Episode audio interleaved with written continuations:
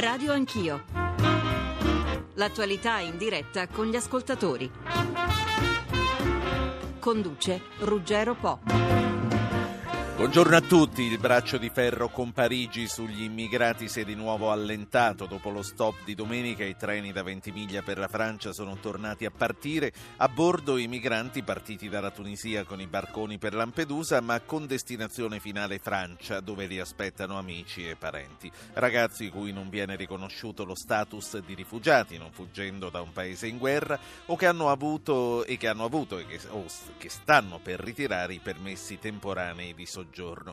Tesserini elettronici che danno loro la possibilità di trattenersi in Italia per qualche mese alla luce del sole, che danno a noi la possibilità di non perseguirli come clandestini e che nelle intenzioni dovrebbero loro garantire anche il transito verso gli altri paesi europei. Paesi che non ci stanno, che ribadiscono che questi non sono passaporti e che richiedono a chi entra un minimo di denaro per dimostrare di potersi mantenere. Ragione per cui la Francia ha prima bloccato i treni e anche ora che sono ripartiti partiti, dispone i controlli di polizia. La crisi, se c'è stata, è rientrata. Fra pochissimo ascolteremo il portavoce della Farnesina. Mancano pochi giorni all'incontro romano tra Sarkozy e Berlusconi. Sul fronte interno, intanto, sembra calare la tensione sul problema campi di accoglienza, dal momento che 9 migranti su 10 dichiarano di non volere rimanere qui e c'è ragione di pensare che in un modo o nell'altro, prima o poi, ce la faranno. Il portavoce della Farnesina è Maurizio Massari. Buongiorno, dottor Massari. Buongiorno a voi, buongiorno. Possiamo parlare dunque di crisi rientrata? C'è stata una crisi? Eh, assolutamente sì, parliamo di incidente chiuso risolto, l'incidente di domenica che ha bloccato, come sappiamo, per alcune ore il traffico ferroviario a Ventimiglia si è chiuso grazie al tempestivo intervento del, del ministro Argattini e della nostra ambasciata a Parigi. Eh, resta il fatto che il blocco pur temporaneo del traffico ferroviario è per noi una misura illegittima, eh, contraria a principi europei di libera circolazione e questo è quanto abbiamo fatto chiaramente presente eh, alla Commissione europea. Quindi ci auguriamo fortemente che questo tipo di incidenti non accadano più perché i tunisini con permessi temporanei di soggiorno accompagnati appunto dai documenti di identificazione non possono essere bloccati alla frontiera. Quindi lei, eh, la Farnesina, ritiene che ci sia stata, come sta dicendo, una violazione degli accordi di Schengen. Che cosa, che cosa prevedete di qui per i prossimi giorni? Beh, è fondamentale una volta che si è chiuso questo eh, incidente andare al di là della contingenza e far sì che Italia e Francia nel comune interesse eh, lavorino insieme per trovare un approccio comune eh, a un problema che è comune e non solo un problema italo-francese ma un problema europeo.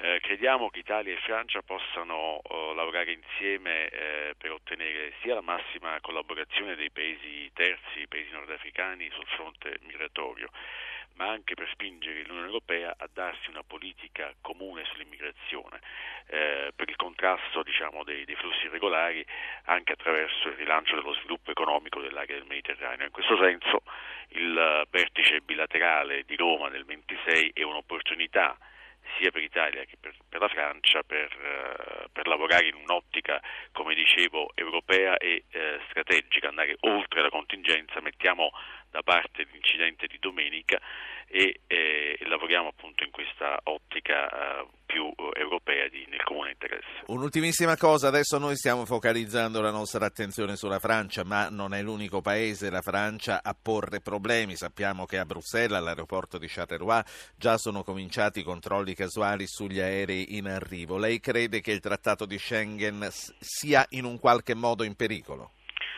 Uh, noi dobbiamo evitare in qualsiasi modo che, che, che questo possa accadere, appunto che venga uh, ad essere messo in pericolo il trattato di Schengen, il principio della libera circolazione che è una, una grande acquisizione, un grande passo in avanti fatti, fatto dall'Europa. Far indietreggiare l'Europa su, su, questo punto sarebbe un fatto gravissimo, quindi è, è responsabilità di tutti i Paesi membri dell'Unione Europea far sì che questo non avvenga. Maurizio Massari, portavoce della Farnesina, grazie a lei. Grazie a voi.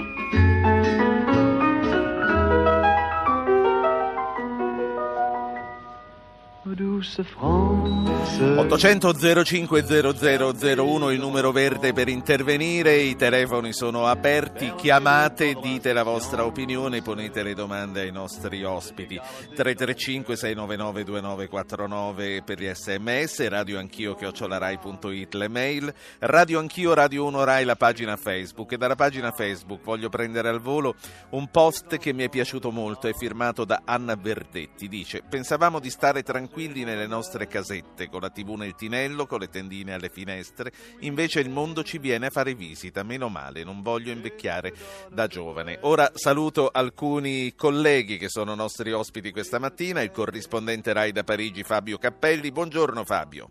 Buongiorno a te e ai nostri ascoltatori. Saluto Christophe Cirone, che è un giornalista di cronaca giudiziaria a Nice Matin, giornale della città di Nizza. Buongiorno Cirone. Buongiorno a voi.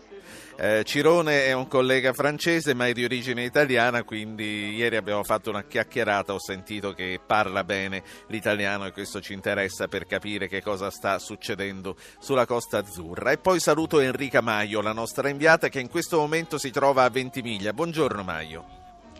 Buongiorno Ruggero a te e agli ascoltatori. Qual è l'atmosfera a Ventimiglia questa mattina? La situazione qui va normalizzandosi, va migliorando dopo, come dicevate anche voi da studio, un periodo difficile dopo il blocco di domenica dei treni per sette ore. Basta andare a Piazza della Stazione, che è un po' il luogo simbolo di questa vicenda. Chi ha avuto il permesso di soggiorno temporaneo dalle autorità italiane, un libretto, come dicevi tu, simile ad un passaporto, non è proprio un passaporto dalla copertina verde, più una card con foto e dati anagrafici completi, ora può decidere di andare oltre Alpe e ci va. In tanti lo stanno facendo alla frontiera, la polizia francese lascia passare, partono i tunisini a piccoli gruppi per evitare comunque l'attenzione della gendarmerie. Sulle banchine eh, della stazione di Mentone al confine dicono i tunisini siamo uomini liberi. Qui aspettano i parenti, chi li ha in Francia, non tutti, che verranno a prenderli in auto.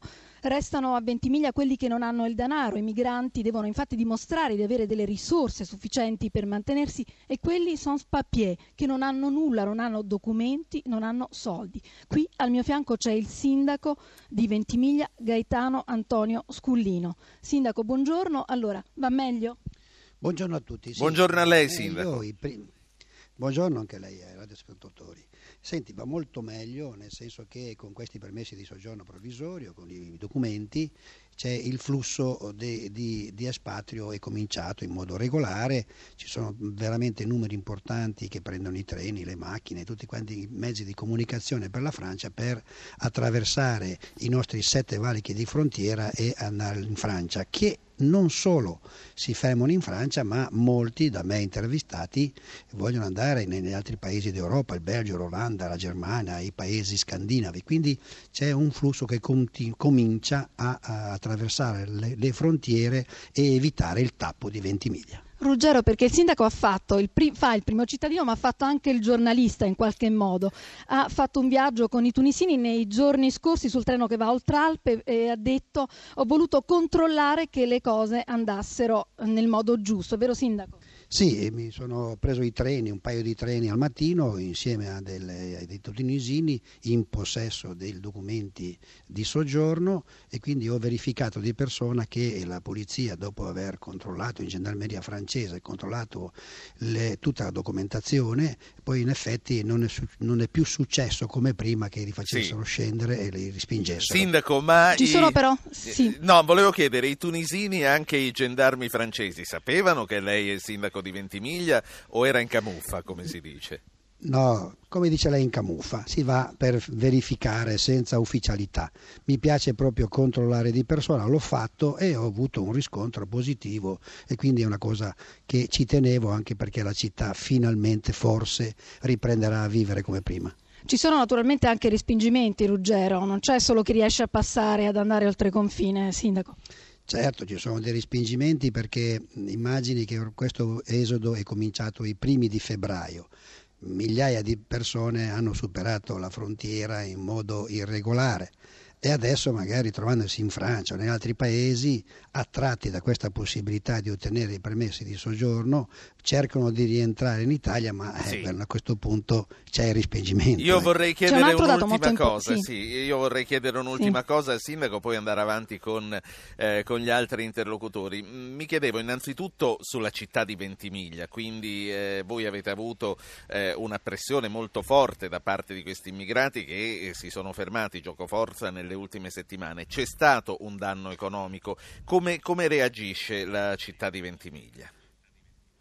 Beh, veda, noi abbiamo affrontato già da un mese il problema degli arrivi e quindi c'erano tutti i parchi della città, i giardini, le spiagge, i portoni, la, ferrovi- la stazione ferroviaria invasa.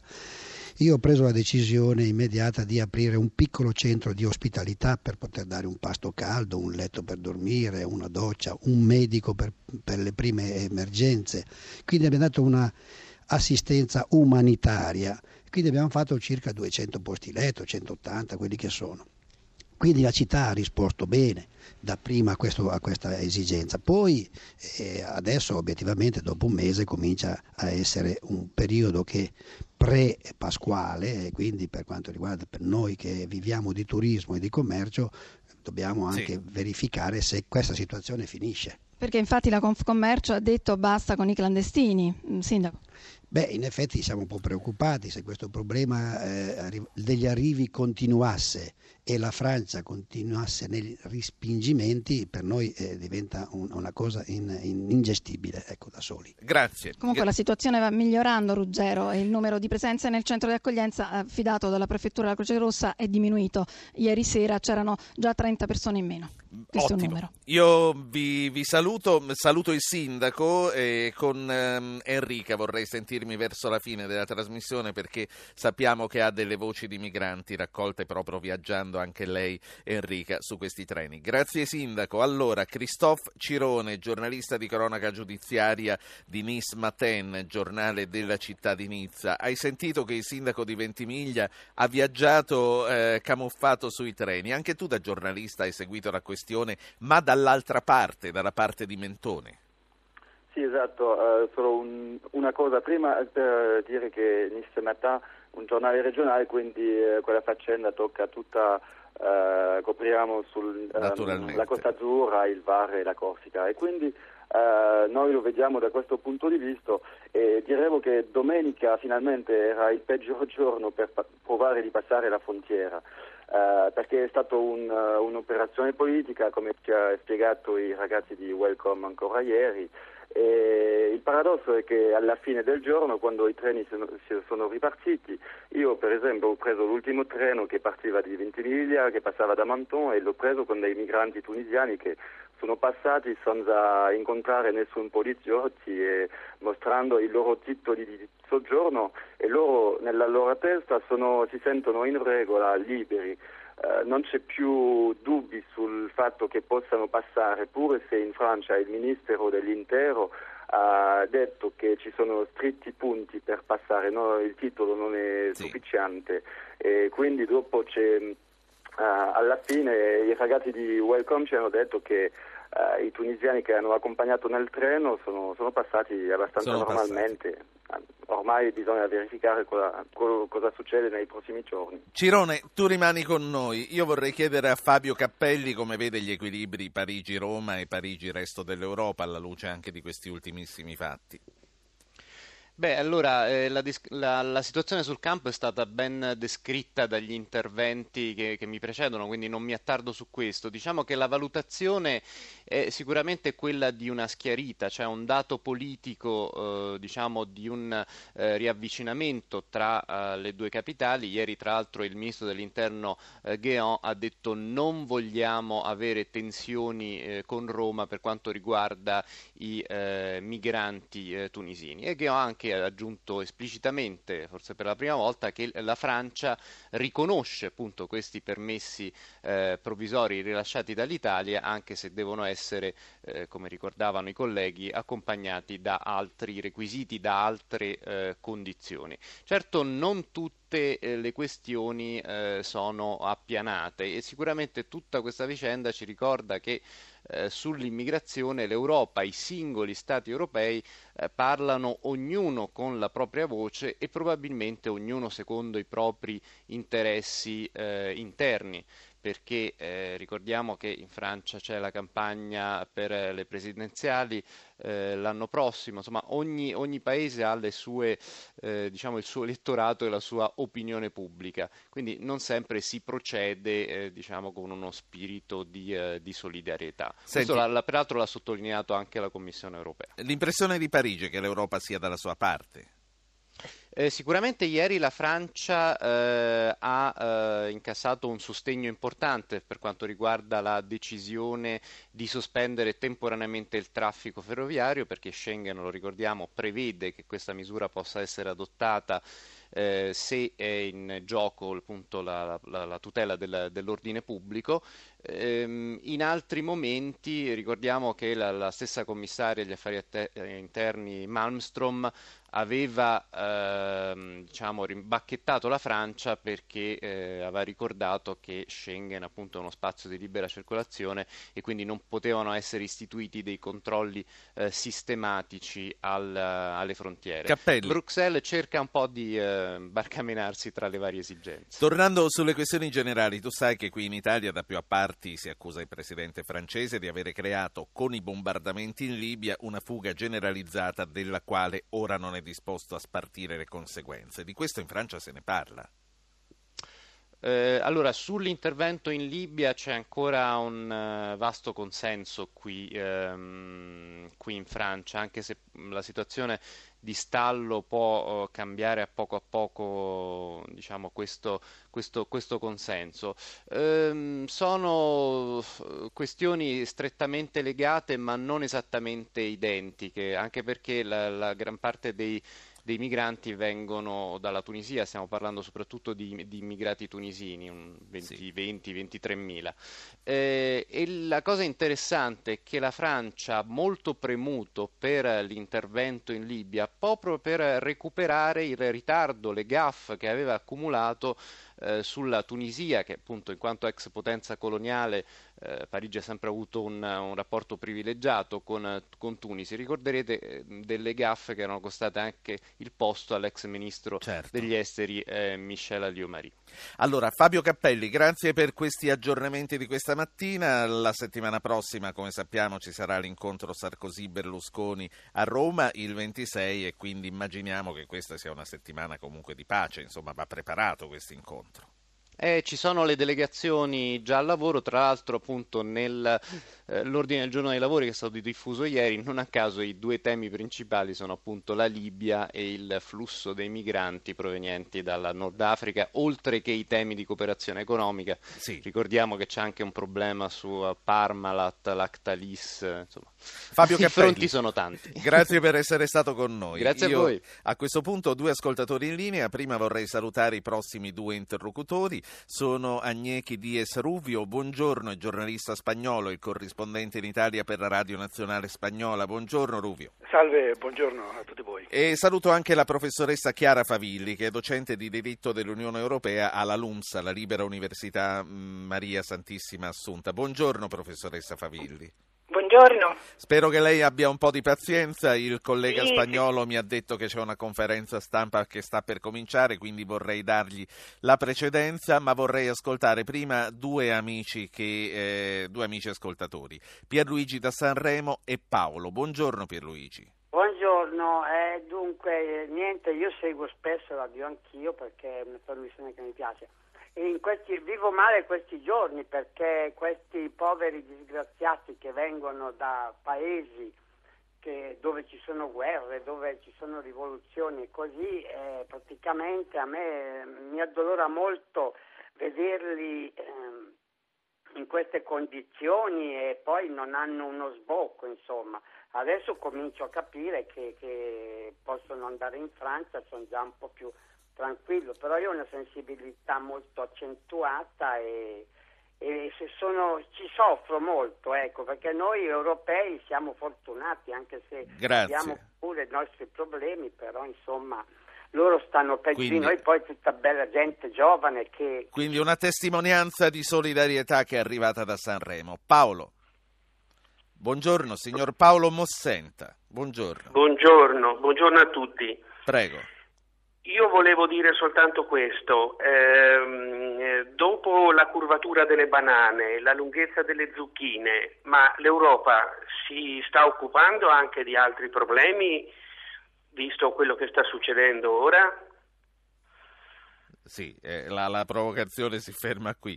Grazie. E abbiamo comunque la professoressa Favilli che, eh, alla quale chiederemo le normative europee. Luisa da Imperia, vada anche lei, poi passo al collega spagnolo che deve scappare. Luisa, Sì, prego. Buongiorno a tutti. Buongiorno. Guardi, io mm, esprimo un po' meno solidarietà a tutta questa gente che pretende di venire, perché siamo andati al pronto soccorso e sono intasati da questa gente, loro sono giovani e forti, però hanno un sacco di malattie. Mio marito ha dovuto essere dimesso dall'ospedale perché non c'era più posto. Quindi questa roba qui bisogna anche farla sentire, non tutti dalla parte dei buonisti che li aspettiamo a braccia aperte. Questi se stanno a casa loro ci fanno un favore e non possono avere la pretesa di venire qui e noi essere così accondiscendenti. Grazie signora Luisa. Allora, eh, il collega spagnolo Agnechi di Esruvio, eh, la Spagna nelle vicende delle ultime settimane è un po' defilata. Qual è la posizione del governo sul transito degli immigrati? Eh, Spagna è sempre stato molto vicina all'Italia in queste affair. Io mi ricordo qualche settimana fa che eh, una riunione dei ministri dell'interno, eh, tra quali erano Maroni, Rubalcaba e tutti dell'interno mediterraneo, dove Rubalcaba si è schinato assolutamente in un pieno sostegno a, alla Italia. Eh, dobbiamo ricordare che noi abbiamo avuto lo problema e non lo abbiamo ora. mh, Sì. Può darsi per la grande disoccupazione della Spagna, un 20% di disoccupazione, 4 milioni di parati che fermano il- questo transito, ma dal Marocco, dalla Senegal sono venuti tantissimi. Bene certo che in questa ultima vicenda la Spagna eh, appare un po' più fredda da solito, Eh, quello, quello è vero, No- non so qual è la, Ecco, la ragione. Ruvio, eh, spesso i nostri ascoltatori, eh, la signora da Imperia non l'ha detto ma forse, forse lo pensava, spesso ci dicono dovremmo fare anche noi come la Spagna che apre il fuoco, ma vogliamo ricordare che cosa accadde a Ceuta nel 2005, anche perché allora comunque entravano via terra, non entravano coi barconi, non credo che la Spagna abbia sparato su dei barconi in mare. No, per carità. Quello è successo a, a Ceuta eh, perché, perché eh, le immigranti, le clandestini volevano fare il salto per entrare eh, da Marocco alla Spagna. Voglio dire Il che... salto del filo spinato via terra. Eh, certo, sì, Sì. per- perché eh, quello, quello sono pezzetti de- della Spagna che eh, sono, a, sono in Africa, a, a Marocco, quindi per loro è molto semplice, se- se- basta con fare un salto e ar- arrivare a- alla Spagna. Ehm, quell'incidente eh, più o meno per la Spagna è stata una cosa aneddotica perché farò un disparo al- all'aria per, per fermare tutta questa Sì, valanga. ci furono dei morti, eh, però. Eh, è stato sì, è, è successo. Quando, quando si spara eh, si sa che se, se può fare se può fare qua- qualcosa.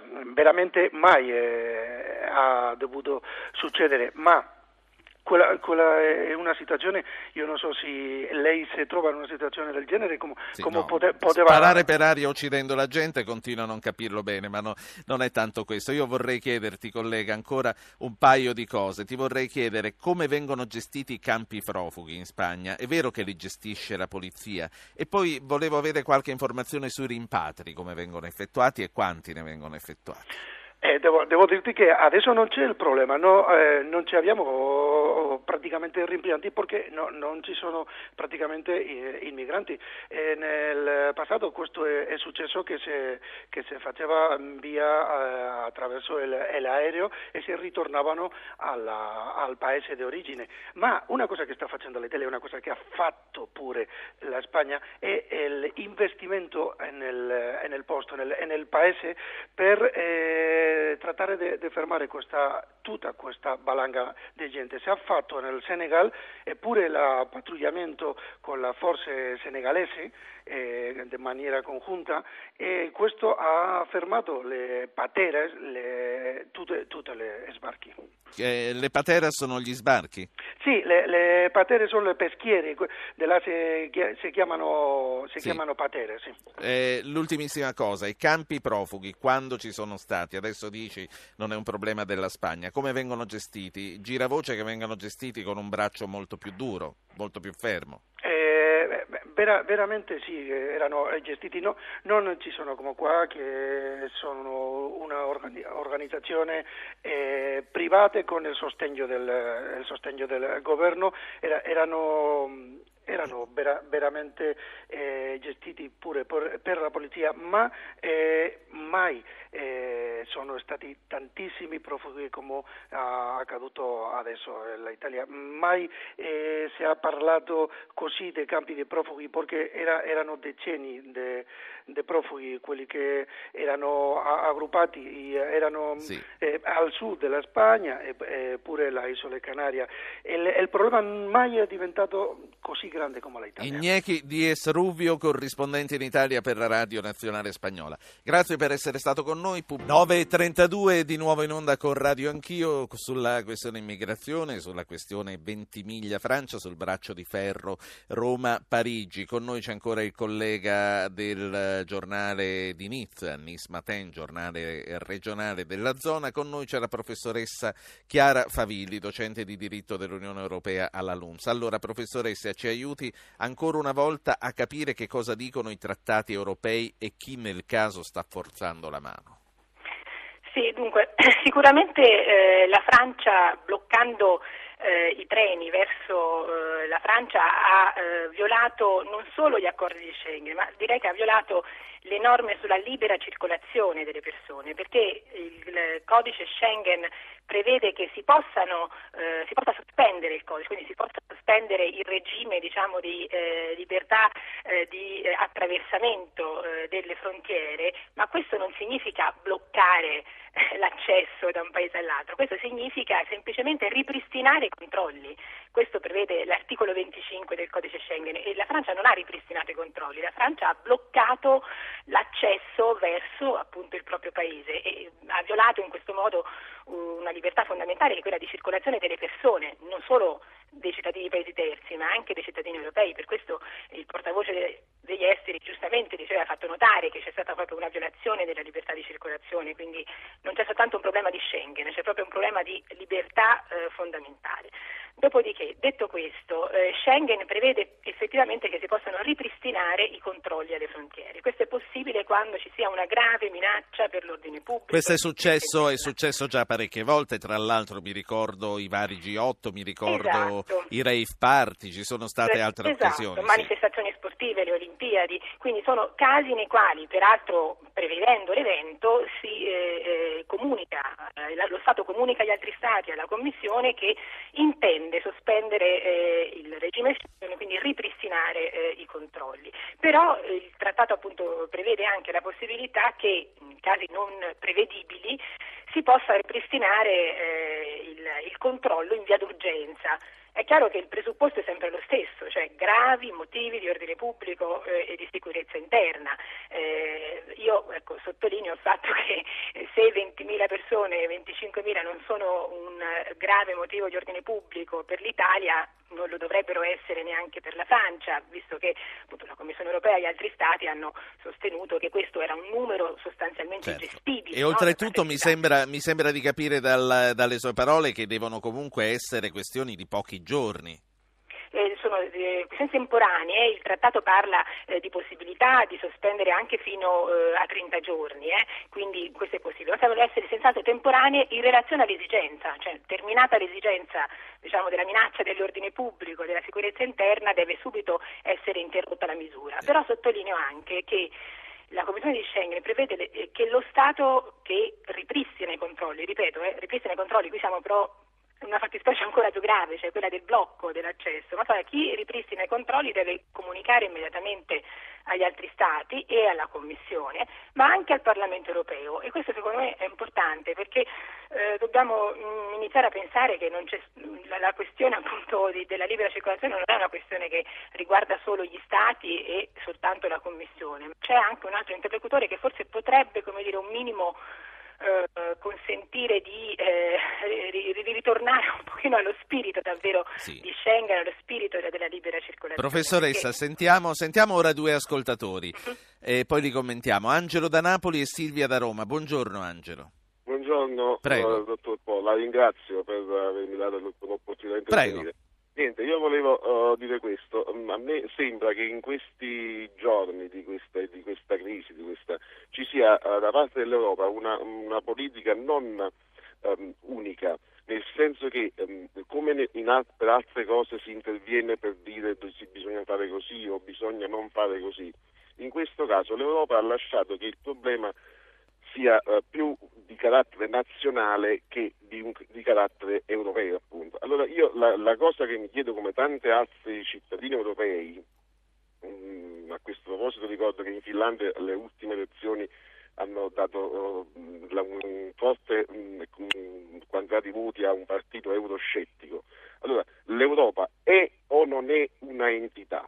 Vogliamo che diventi sì, una entità chiaro. e quindi come tale è un periodo questo in cui ci Chiaro. sono delle immigrazioni come ci sono sempre state, quindi le accogliamo tutti, è un problema di tutti, oppure l'Europa è unità solamente in certi Grazie. casi e non in altri. Grazie signor Angelo. Silvia, parli lei.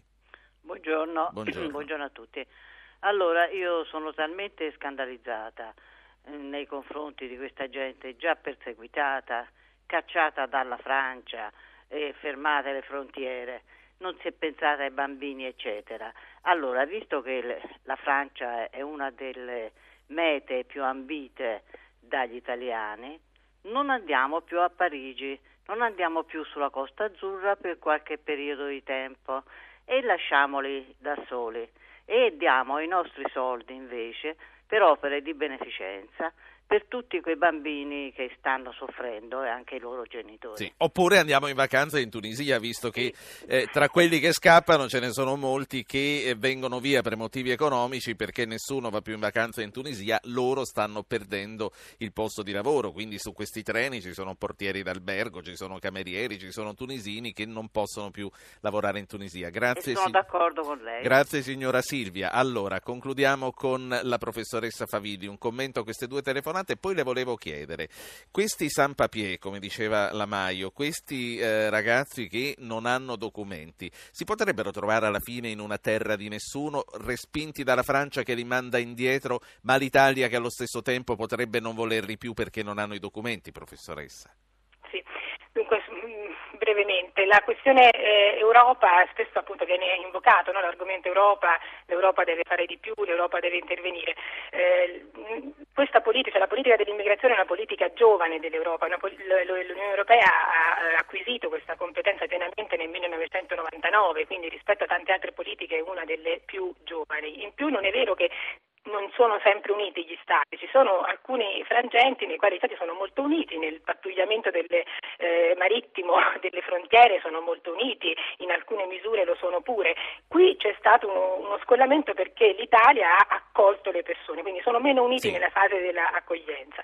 Eh, per quanto riguarda eh, ecco, un'altra cosa, la questione di eventuali contromisure contro la Francia, della quale pure si sente parlare, ecco, nel diritto dell'Unione Europea è proprio vietato, è uno dei pilastri proprio dell'Unione Europea di non uh, agire in contromisura contro gli altri eh, Stati, proprio si viola uno dei, anche qui uno dei principi cardine, cioè non, non sì. si dovrebbe neanche ventilare queste ipotesi, quindi io direi che contrastiamo queste eh, misure con più circolazione perché dobbiamo veramente rinsaldare anche eh, questo spirito di, di, di, di, comune appartenenza all'Unione Europea. Ecco. Terzo punto, la questione appunto dei sans-papiers. Non c'è dubbio che queste persone che non hanno alcun titolo di soggiorno e alcun titolo di viaggio eh, non hanno alcun titolo per né restare in Italia né per eh, andare in Francia.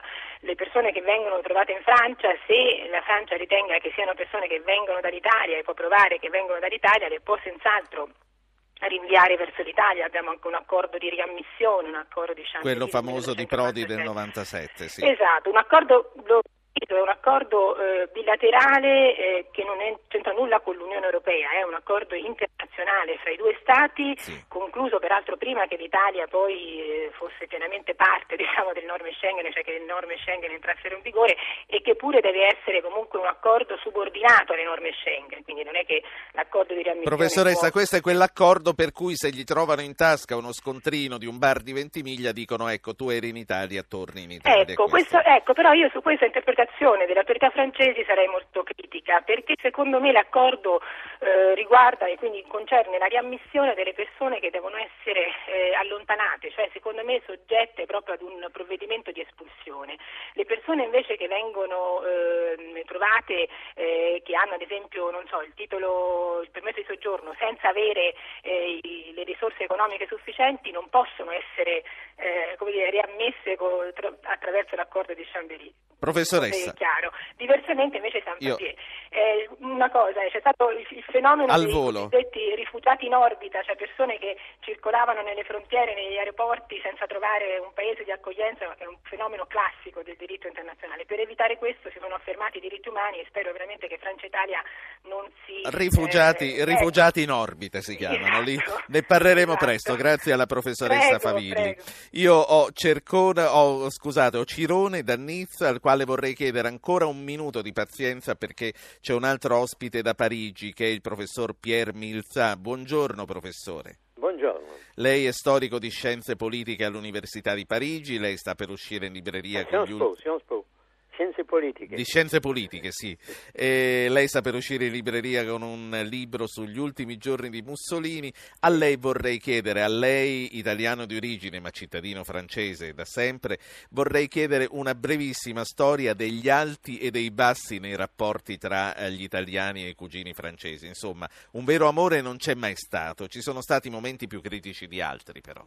Lei ha ragione, non, non si può parlare delle dei problemi attuali tra la Francia e, l'Italia e soprattutto dei problemi di immigrazione senza dare un guardo sul, sul passato e sul lungo periodo.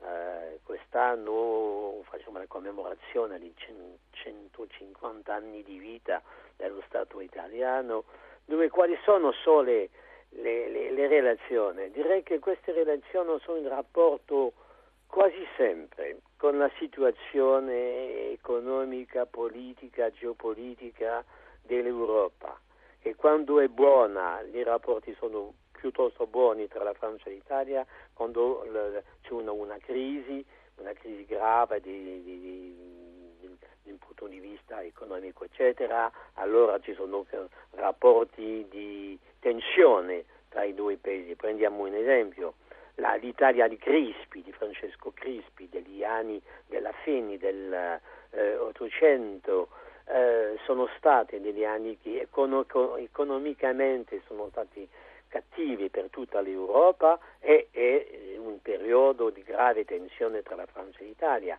Lo stesso negli anni 30 con eh, questa specialità un po' che è il problema tra la, i rapporti tra il fascismo e l'antifascismo e poi adesso, sì. perché adesso conosciamo una crisi grave, che l'Italia e la Francia siano, siano, già in crisi per altri problemi, quelli della Libia, quello dell'economia, quello del Parmalat, eccetera, eccetera, e, forse il ricordo della, di, di, di, dire, della, del mondiale di, calcio. Dunque, eh certo, di Zidane Materazzi. tra i due problemi di lungo periodo e del, dell'attualità. E poi va citato anche Cesare Battisti, tra l'altro, e la protezione sì, che viene data sì, ai... E volevo parlare assolutamente, forse il più grave, più grave ancora che, che, che quello dell'immigrazione, perché qui c'è una, è stata una, una reazione degli intellettuali francesi eh, io non mi conto degli intellettuali francesi, sono un intellettuale italo-francese che è stato impossibile di, cap- capire questa volontà certo. assoluta di, di eh, non espe- eh, espellere eh, Cesare Battisti. Quindi hanno preso, generale, eh. hanno preso, una posizione, che lei, professor Milza, non condivide. La ringrazio per essere stato con noi, è stata una chiacchierata eh, molto interessante. Grazie, professore.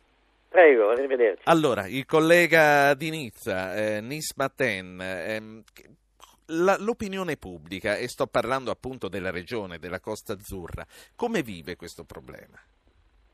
Beh, questo problema tocca molto la gente qui. Ehm, vediamo che in, questa, in, Costa Azzurra ci sono più di 100.000 tunisiani che vivono e quindi si può immaginare che alcuni dei migranti hanno della famiglia qui o cercano di andare pure a Parigi e quelle questioni uh, di, uh, internazionali sono, hanno un, delle ripercussioni pure nazionali perché vediamo che un mese fa c'erano delle elezioni locali che hanno mostrato una grande progressione dell'estrema destra e fra un anno ci saranno le elezioni presidenziali. Quindi quella è una grande faccenda.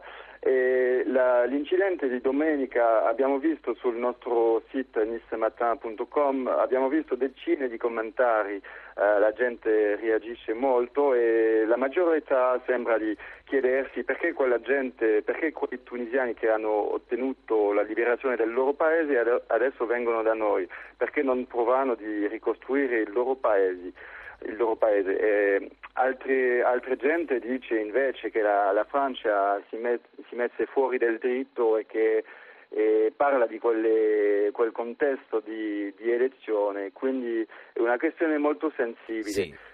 Però vo- vorrei solo uh, dire una cosa, è che um, dietro la faccenda politica e ehm, le annunce politiche, le visite del Ministero dell'Interno alla frontiera, è vero che le, c'è un dispositivo molto rinforzato da due mesi alla frontiera, i poliziotti, i carabinieri ehm, francesi fanno tutto quello che possono per per uh, fermare quell'arrivata di, di migranti, però nella realtà è molto più complesso perché per esempio la Francia è in ritardo con uh, l'applicazione di una direttiva europea di 2008 che dà un diritto del ritorno volontario di sì. sette giorni ai migranti e con questo giocano gli avvocati per, eh, e i migranti per uh, stare in Francia e muoversi prima di questi sette giorni e poi i poliziotti pure se sono numerosi alla frontiera loro non ce la fanno sempre a seguire perché i centri di retenzione per stranieri sono pieni, le procedure certo. sono molto complesse e quindi eh, volevo solo dire che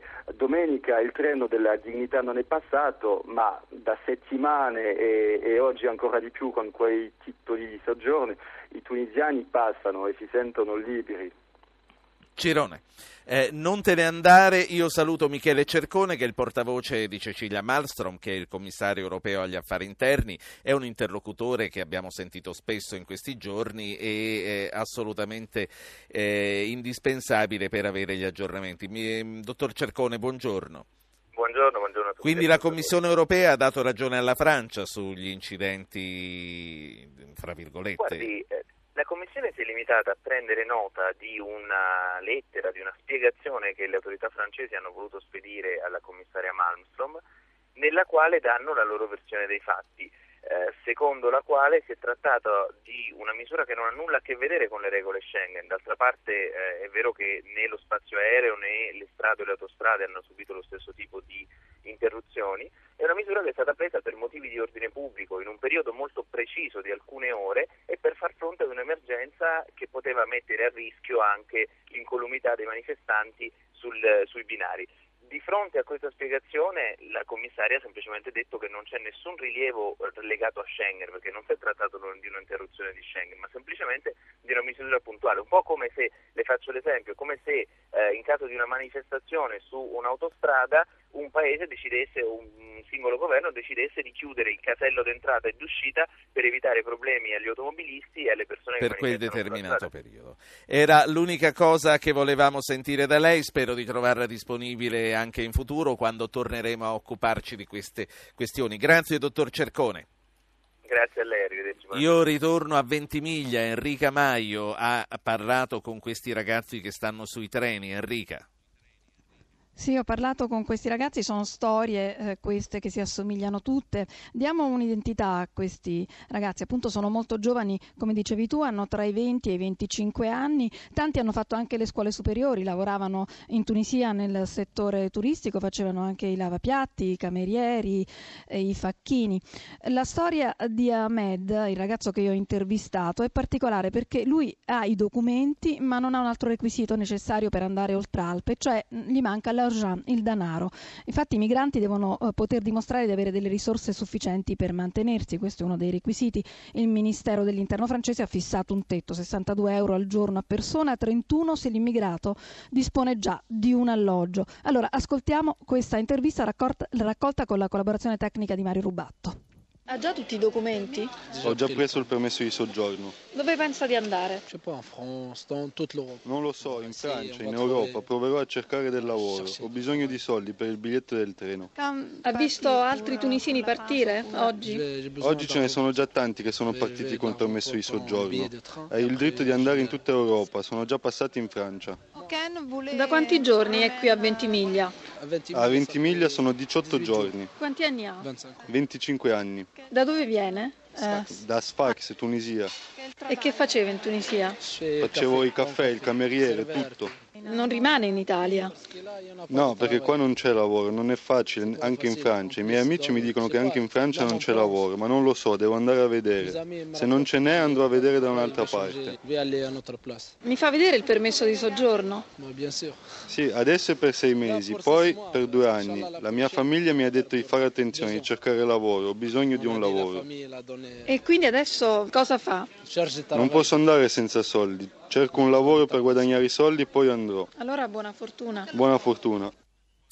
Enrica, grazie di questa, di questa, storia. Ho sentito che ti sei trasformato un po' in una poliziotta, che ti sei fatta mostrare il documento. Grazie, grazie a te per, uh, per, questi, te. per, questi, collegamenti. Sono rimasto col collega della Costa Azzurra, sono rimasto con gli ascoltatori. Cito un sms di Elvira, dice se tutti i poveri della terra si mettessero in cammino, le frontiere di tutto il mondo sarebbero inutili, così come i nostri privilegi. Condivido sentito. Enrico D'Ancona, prego.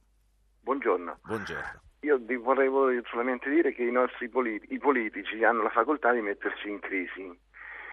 Il ministro degli interni italiano dice una cosa, il ministro degli interni francesi, francese dice esattamente l'opposto. La distanza è tra 0 a 100. Noi cittadini normali entriamo in crisi perché vorremmo sapere quale dei due ha ragione sfacciatamente e quale dei due ha torto sfacciatamente tutto qui. Sì, il ministro degli interni francese tra l'altro ha molto stemperato e eh. la, le dichiarazioni di adesso non sono esattamente contrarie, comunque le distanze rimangono. Grazie, grazie anche a lei Enrico D'Ancona. Allora, Christophe Cirone, italiano di origine che vive e lavora a Nice dove fa il giornalista di cronaca a Nice Matin, giornale regionale della Costa Azzurra. Hai sentito quell'ascoltatrice eh, di Imperia che diceva non possiamo più andare all'ospedale perché eh, anche questi ragazzi ci fanno fare le file più lunghe a noi. C'è un, un atteggiamento di, questi, di, questo tipo dalla parte francese? C'è un'insofferenza per, per questi immigranti? Diremo che è più o meno lo stesso sentimento dell'altra parte della frontiera. Dicevo che c'è questo contesto politico molto sensibile attualmente nella Francia, ma pure eh, quando leggo quello che dicono i, i commentari dei eh, azzurriani è che eh, non possiamo accogliere tutta la povertà del mondo e che il sistema francese di aiuto sociale sta per esplodere se accogliamo tutti. Quindi secondo me la soluzione non può essere pure solo nazionale perché tutti si rimbalzano la, la valle se, se, non sbaglio e quindi la, la decisione dovrebbe essere politica eh, a livello europeo eh, dirigenti uh, francesi, italiani hanno mostrato altro occasione che quando lo vogliono possono us- unirci per prendere decisioni e quindi a un momento la Francia e l'Italia devono mettersi a, attorno alla tavola con, con, la Tunisia e non cercare solo da difendere i loro interessi interni perché così la soluzione non si, non si può trovare, questo lo vediamo sul terreno ogni giorno. Beh, un'opinione mia però penso che sia sì. Abbastanza diffidata. No, no, no, no, è importante anche la, la, tua opinione, per carità. Senti, una volta passato il confine, l'abbiamo un po' già detto, ma volevo capire meglio, questi immigrati come si muovono? Sappiamo che hanno famiglie che li aspettano, hanno amici che li aspettano, sappiamo che quelli che non sono passati col treno sono eh, stati caricati in macchina, si sono spostati anche da città lontane dal confine per andarli a prendere con la macchina. Poi come si muovono quando sono su territorio francese? Allora, ci sono più o meno due casi, uh, ci sono dei passeur, no, non so come si dice, quelli che aiutano da passare sì, la frontiera. quelli che aiutano a passare, come, come si chiamano? Non, uh, non vabbè, so esattamente, però per la giustizia sono delinquenti e queste ultime settimane abbiamo ve- visto decine di, di tipi così che hanno, sono passati davanti alla giustizia, hanno preso sei mesi, sei mesi di prigione, un anno però sono anche uh, c'è molta solidarietà comunitaria tra famiglie, amici e c'è abbastanza gente pare che scende dalla regione parigiana, parigina per andare a prendere uh, i loro parenti direttamente nel sud dell'Italia, verso Bari o Cotona credo, e poi uh, lo aiutano da, da passare la frontiera.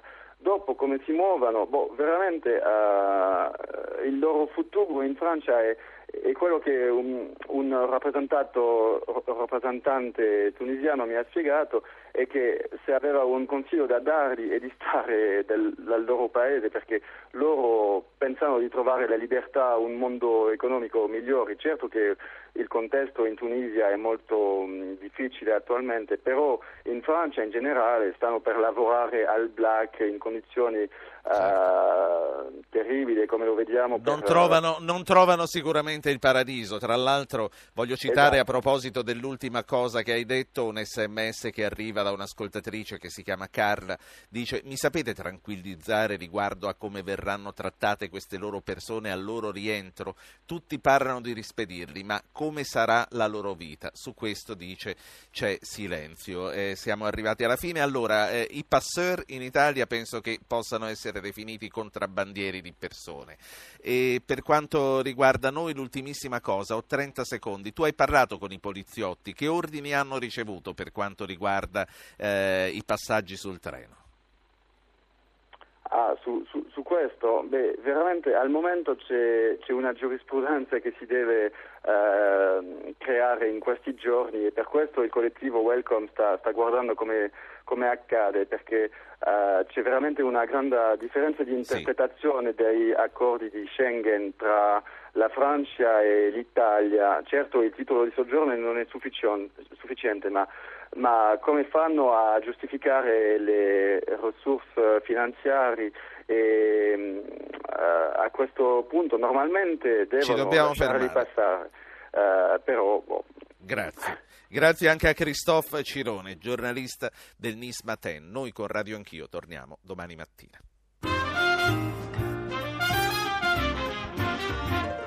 Avete ascoltato Radio Anch'io, ha condotto Ruggero Po, regia di Anna Posillipo, assistenti al programma Alessandro Bonicatti, Camilla D'Angeli, Valentina Galli, Maria Grazia Santo, coordinamento tecnico di Gottardo Montano e Antonello Piergentili.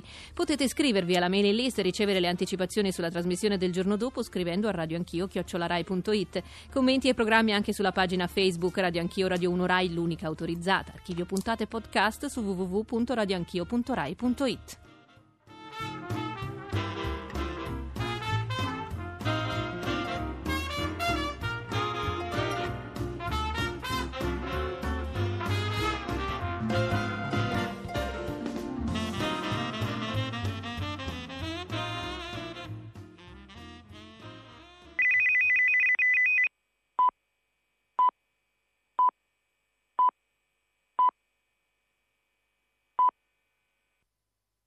Ore 10.